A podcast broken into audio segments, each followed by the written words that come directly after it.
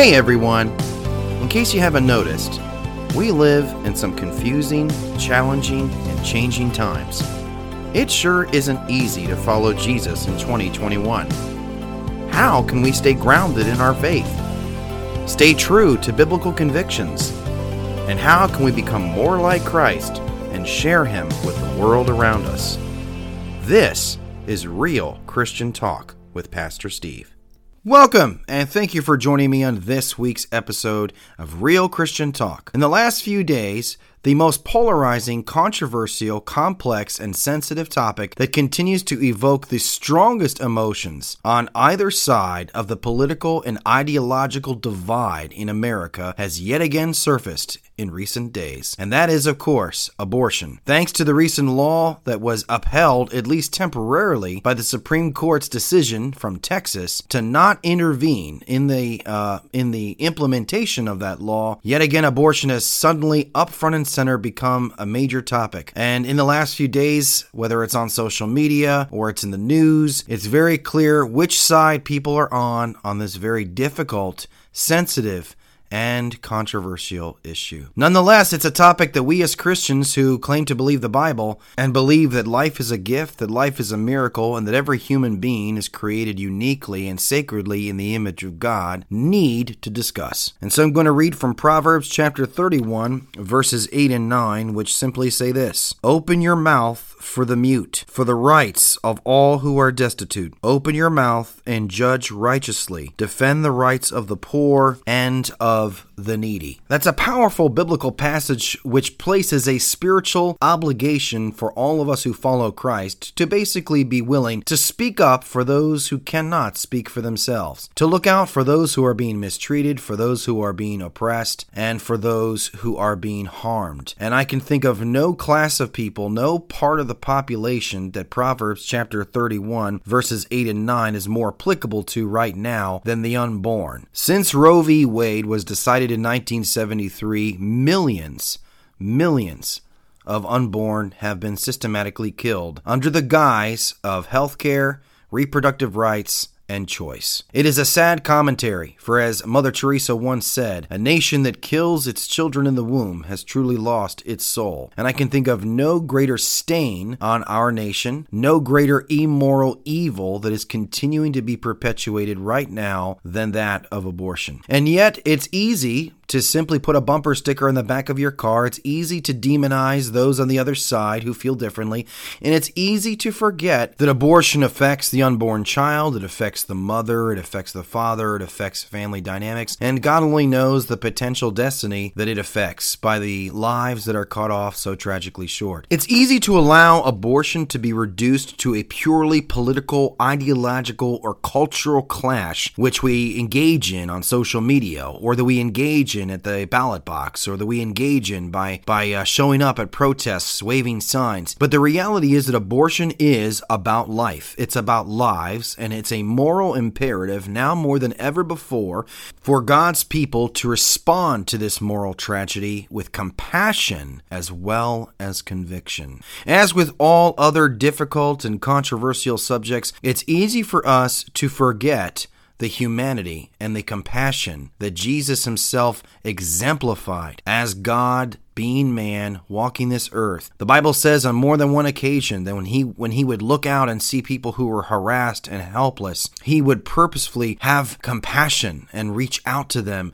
showing them his love. And so sadly I see people's emotions and I see the ugly side of of this debate, perhaps the most, even over some of the other very difficult controversial subjects that are always at the forefront and center of the culture clashes that we are engaged in on a regular basis. And yet, I really felt it on my heart to remind all of us this week as Christians as to why we simply cannot sit this one out. We simply cannot refuse to engage in discussing and, and reaching out in love to those who, who are either contemplating an abortion, who've had an abortion, or to those who are simply attacking the unborn. Uh, we need to respond. We simply cannot sit it out. And all of us who believe in Jesus Christ and who believe in the Bible as His Word, well, we all should care about life because God certainly does. I remember growing up in the church, getting saved as a young Christian um, at a young age, always hearing about, of course, the pro life debate, the pro life versus pro choice, you know, clash over abortion rights. But of course, as a high schooler, it just didn't quite get through to me too much or, or really, uh, you know, affect me in any way. I didn't really care much about the issue. Uh, it was just another issue. And I knew as a Christian, the, the biblical way for me to believe uh, on this topic was to be pro life. But I will never forget attending a youth rally many years ago in Baltimore, Maryland, when I, as a high schooler, along with at least 10,000 others, perhaps even more than that, heard from a female speaker from the stage who really spoke an inspiring message, motivating all of us, motivating our, our generation to rise above the, the expectations of our culture and to live for Christ, to live unashamed and, and, and sold out for the Lord. And I, I just will never forget how much she uh, spoke into our lives at that moment. And, you know, all of us were so inspired by her. And then towards the end of her presentation, she got a bit quiet and she talked about she talked about a young woman who in the early 1960s had been raped um, at a high school dance. And she talked about how that woman uh, seriously contemplated uh, abortion and whether or not she could she could continue having that pregnancy. And in the end, that woman did give birth to to her baby and the female speaker then of course revealed to all of us that she was the product of that rape and i will never forget the goosebumps i still get when i think of when she yelled and declared at the top of her lungs i am not an accident. And and I remember that was the first time that the whole abortion, pro-life versus pro-choice thing became real to me because at that moment I realized that this woman would not have been here. This woman would not have been able to speak into my life that day had her mother gone through with an abortion. I cannot fathom or imagine nor will I pretend to being uh, set up to deal with those kind of circumstantial choices and and to be in that that uh, situation you know, I, I certainly don't want to act like it's easy for me to, to comment on what it would be like to face that predicament. But I don't like it when, because I'm a male and because I can't understand or imagine that, that suddenly means that my voice is irrelevant to speak out for those who are voiceless. I reject that notion and I reject that argument, and I believe now more than ever before,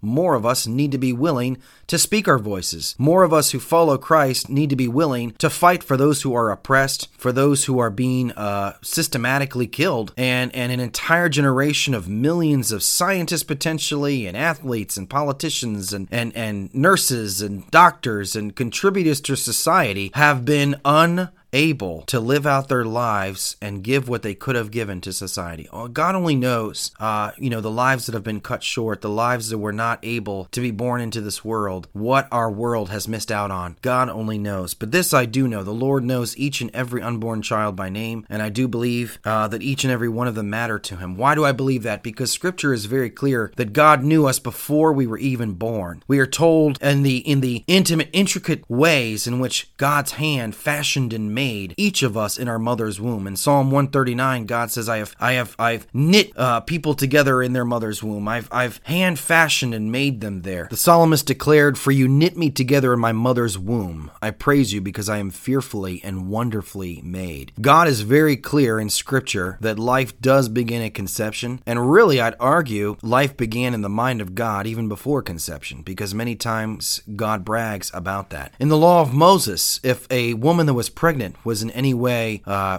you know, forced to miscarry by, by being abused or by being harmed, the law of Moses had that individual be charged and held responsible for killing a human life. So there's no question from a biblical perspective, even though I know there's some attempts at trying to get around the biblical implications of what Scripture has to say for the sacredness of human life, it is unequivocally clear in the Bible that life in the womb is life. It's life in the eyes of God, and it should be life in the eyes of society. Life is sacred because human life, human beings, are created in the image of God. And any time a society dehumanizes another class or another population, it makes it a lot easier to justify atrocities, genocides, holocausts. We've seen that. We've seen that many times throughout human history. We saw it through the Holocaust in World War II as Jews and, and gypsies and others that were deemed subhuman, that were deemed to be holding back the evolution of man, were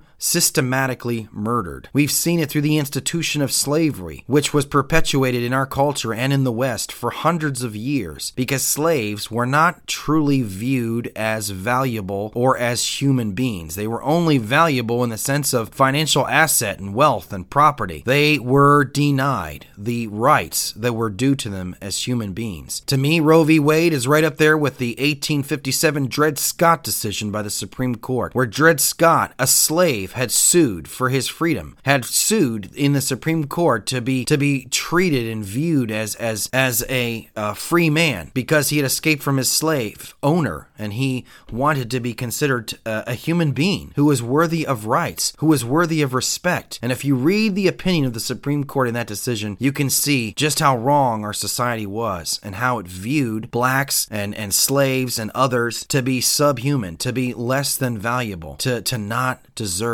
the rights of being human. And we see that now in the context of abortion. We see that now with the atrocity that has taken place since 1973. And what always uh, never ceases to amaze me as we continue to have these debates, these discussions. Uh, uh, you know, as as now because of the Texas law, which came out recently, uh, we see the abortion issue at the forefront, epicenter of our cultural dialogue again. You know, the euphemisms that are used in this debate, the euphemisms that are used from those who defend, uh, you know, the pro-choice mantra, is always what what always sticks out to me. You know, we always phrase this as choice when it's really about a child. You know, we always phrase this as reproductive rights and health care and and and I hate to say this, but you know, you can phrase it that way, but at the end of the day, it is about dismembering a kid in the womb. That's what it really amounts to. And and what I notice is there's a lot of, of Christians who say they believe the Bible, say they follow Jesus, and yet defend the rights of, of women or anybody to to do that. And and here's the thing, Proverbs 31 kind of makes that impossible, right? It kind of makes it so as believers, we're called to speak up for those who cannot speak for themselves. We're called to look out for the destitute, for those who are oppressed. And and in a moment, I'll acknowledge that I do think that applies to other other groups and other situations that a lot of times pro-lifers don't like to to sometimes focus on or acknowledge. I, and I grant that from the other side. But what never ceases to amaze me is that a lot of my more liberal friends are very passionate in speaking up for and defending the perceived rights uh, of others and and injustices. Some of them I think are real injustices. Some of them I think are are hyped up or amped up injustices. But regardless, the rights of others are always always put at the forefront and center of their cause. And and yet, when it comes to abortion, when it comes to the unborn, when it comes to a, a population and class that I would say is the most vulnerable on when it comes to that group. Not only are they silent, but they're they're advocating and pushing for the right to be able to kill a child. And that's what it really is. I mean, I know we can say it's a clump of cells. I've seen people say, well, it, in, until it's an entity that can be dependent on no one, it's not really living. Uh, and again, I'd like to say, well, then throw your ventilators away and your feeding tubes, because then if you go with that logic, anyone who's on a feeding tube, anyone who's on a ventilator is not really a living living entity or living thing. And the reality is, we already are seeing what happens in our society when we dehumanize, when we devalue, and when we deny the basic rights that all of us as human beings made in the image of God are supposedly entitled to have.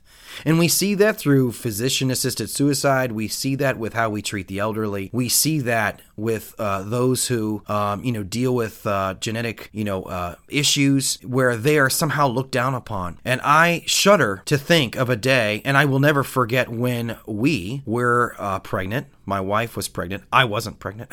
but when we were about to have our first child, and I will never forget when they told us, you know, hey, if you get this test done, you can find out now if your child in the womb is going to have, you know, any of these other issues. And if they have those other issues, well, we knew what they were saying. You can kill them. And I, and I remember how weird that felt, how strange that felt that wow, we're we're we're about to have our first son and yet they're wanting us to take a test to determine whether or not, you know, if our son happened to be born with some kind of genetic uh, you know, disability or issue or challenge that we would somehow not value him uh, or want him. And uh, and I remember being struck by that, and I'm like, man, I feel like we're living in Nazi Germany there for a second. And uh, and of course, we asserted, hey, we're Christians, and that's not an option. For us. Um, so you know, uh, all the euphemisms aside, uh, you know, the reality is abortion is about killing kids, and that's not new. That's uh, something that's gone back in, in pagan times that that uh, would be done. I mean, babies would be sacrificed to Molech and to pagan gods. We just sacrifice it to convenience and choice, and and I know that uh, those on the other side will often point to those rare circumstances and scenarios uh, where people are confronted with you know real health challenges challenges to going through with a pregnancy or, or of course, cases of rape and, and, and incest. And again, I believe as Christians, we need to have compassion. We need to have understanding. We need to have sympathy. I don't believe any woman who has had an abortion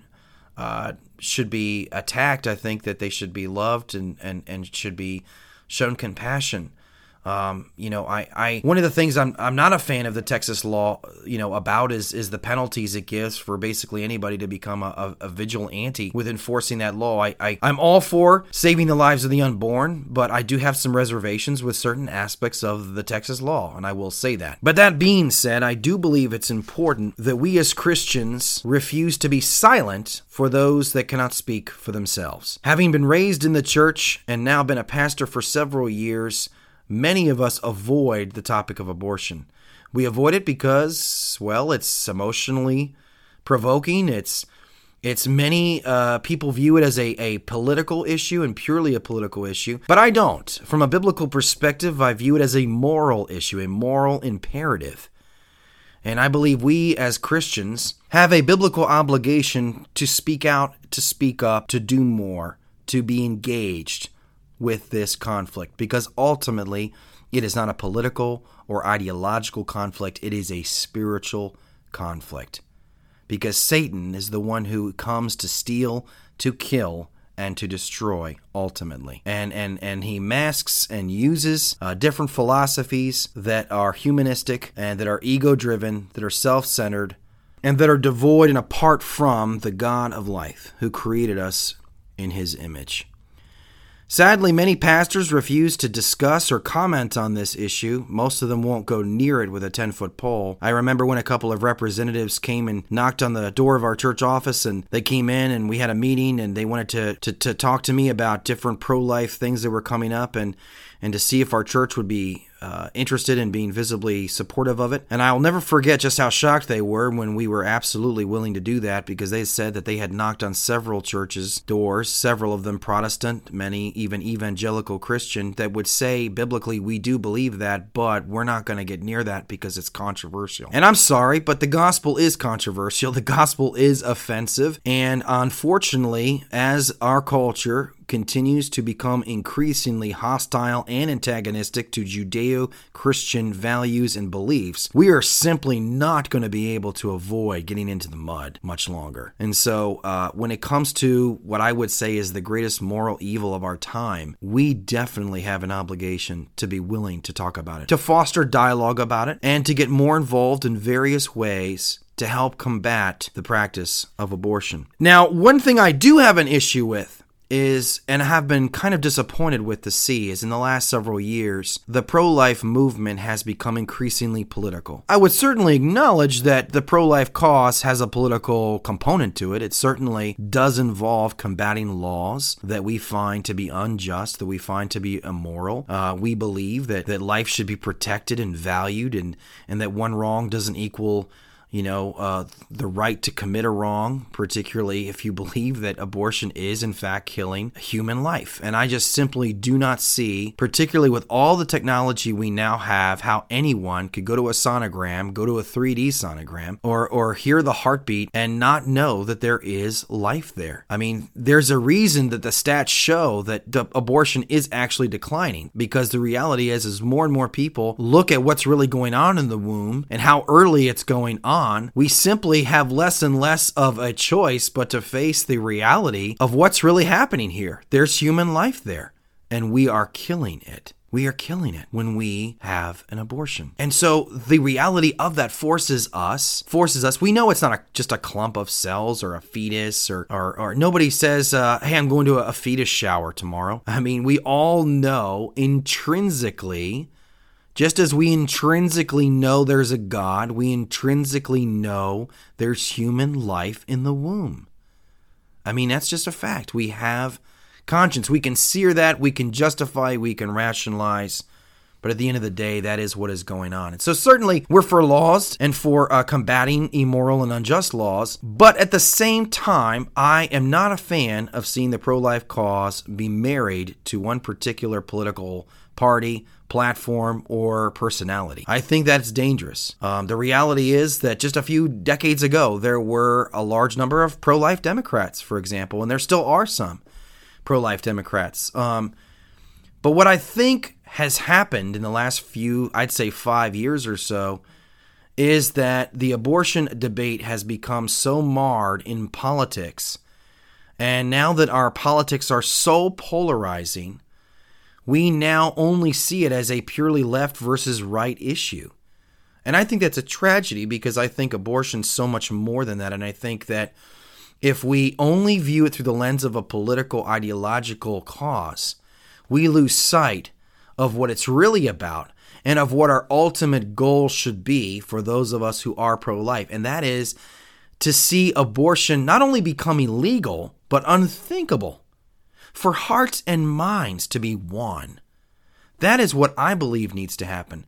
That's what works like Uncle Tom's Cabin helped do before the Civil War. Things like that helped change hearts and minds. When when Americans got to see what was going on in the South in the early 1960s with the civil rights movement and see the the brute force that was used on people that were peacefully protesting and demanding the rights that the Constitution and the Declaration of Independence and the Civil War got them, Americans were moved in their hearts.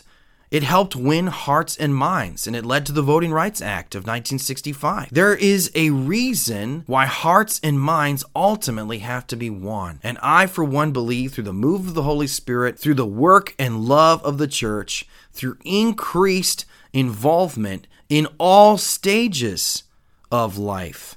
And not only to be concerned and focused with what's happening in the, in the womb, the pro life cause can help further win hearts, and minds. I am pro life in the old school meaning of the word. I believe that all human life, from conception through to natural death, is sacred and is worthy of protection, of being valued, of being defended.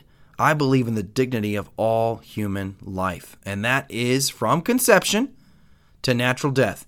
And always, often, what you see with this debate is you see you see, one crowd seems to care about what's going on in the womb, or at least is perceived to only care about what's going on in the womb, but ignore the plight of others, ignore the plight of other classes of people that are suffering inhumane circumstances or challenges. Or, flip side, you have uh, people that are very vocal for the rights of everyone else except for the unborn. And as a Christian, I believe God loves and cares for all of them, for all of us. Jesus died for all of humanity. He died for every single human being, born and unborn. He knows every single human being, born and unborn. He loves every single human being, born and unborn. And, and he values every single human being, born and unborn. I do believe Christians need to do more to be there for those who are wrestling with or contemplating an abortion or having to go through a pregnancy. I believe the church needs to do more. And I believe we need to be consistent in our messaging here. I recall not too long ago, just a few years ago, when a Christian school uh, was was in the news not too far from where I live because in their beliefs they're clear as I agree with that sex belongs in the context of heterosexual marriage and premarital sex is a sin when a high school senior did in fact get pregnant out of wedlock but chose to keep the baby. She seemed to be unfairly singled out for that sin. She seemed to be mistreated by that school. She did decide to go through with the pregnancy. She kept the baby. She chose life over death. And yet, she was unfairly ostracized and was not treated right or proper by that school. And unfortunately, that is often the case. We must be consistent. Yes, certainly, we're not to condone sin, but human life, all human life, we believe is fearfully and wonderfully made. And God says, his works are wonderful. They're wonderful. That means that baby that was born out of wedlock is wonderful. and should be loved and should be valued. We don't need to condone sin, but we do need to show compassion. And that includes for those who have gone through with having abortions in the past. Jesus Christ wants to bring healing, wants to bring wholeness, wants to bring forgiveness and redemption. And we, as His church, are called to help fulfill the mission He has given to each one of us to play the part we can play in helping to be the hands and feet of Jesus. And so this this topic is complicated. It's sensitive. It's it's uh, not something that one podcast episode is going to in any way solve. But I do believe this. I believe that Christians cannot sit on the sidelines on abortion. I believe abortion is by far the greatest moral evil of our time. I believe that we are obligated biblically to be willing to speak out, to show up, to be there as the church in this topic, in this issue. And I also believe that it's got to be ultimately about winning hearts and minds to see abortion not only become illegal, but to become unthinkable. And so I wanted to leave you first with the words of Dietrich Bonhoeffer, who was a pastor in Nazi Germany, who refused to be silent at what he saw, what was taking place as the church compromised and caved in to Hitler and his power, and of course as the evils of the Holocaust and other things were, were occurring. He said this Silence in the face of evil is evil itself. May we not unwittingly become partakers of the greatest moral evil of our time. And again, when I say evil, I'm talking about the act, the barbaric act, because it is barbaric, of killing children in the womb. But I am not talking about the mothers. I am not talking about people. We need to remember if we want to win hearts and minds, we're not going to do it by simply putting a pro life bumper sticker on the back of our car. We're not going to do it just by, by getting into an online social media debate.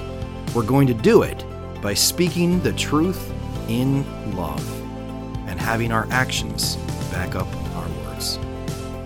So I leave you with the words of 1 Corinthians chapter 16 verses 13 through 14. May you stand firm in your faith and let everything that you do be done in love. God bless.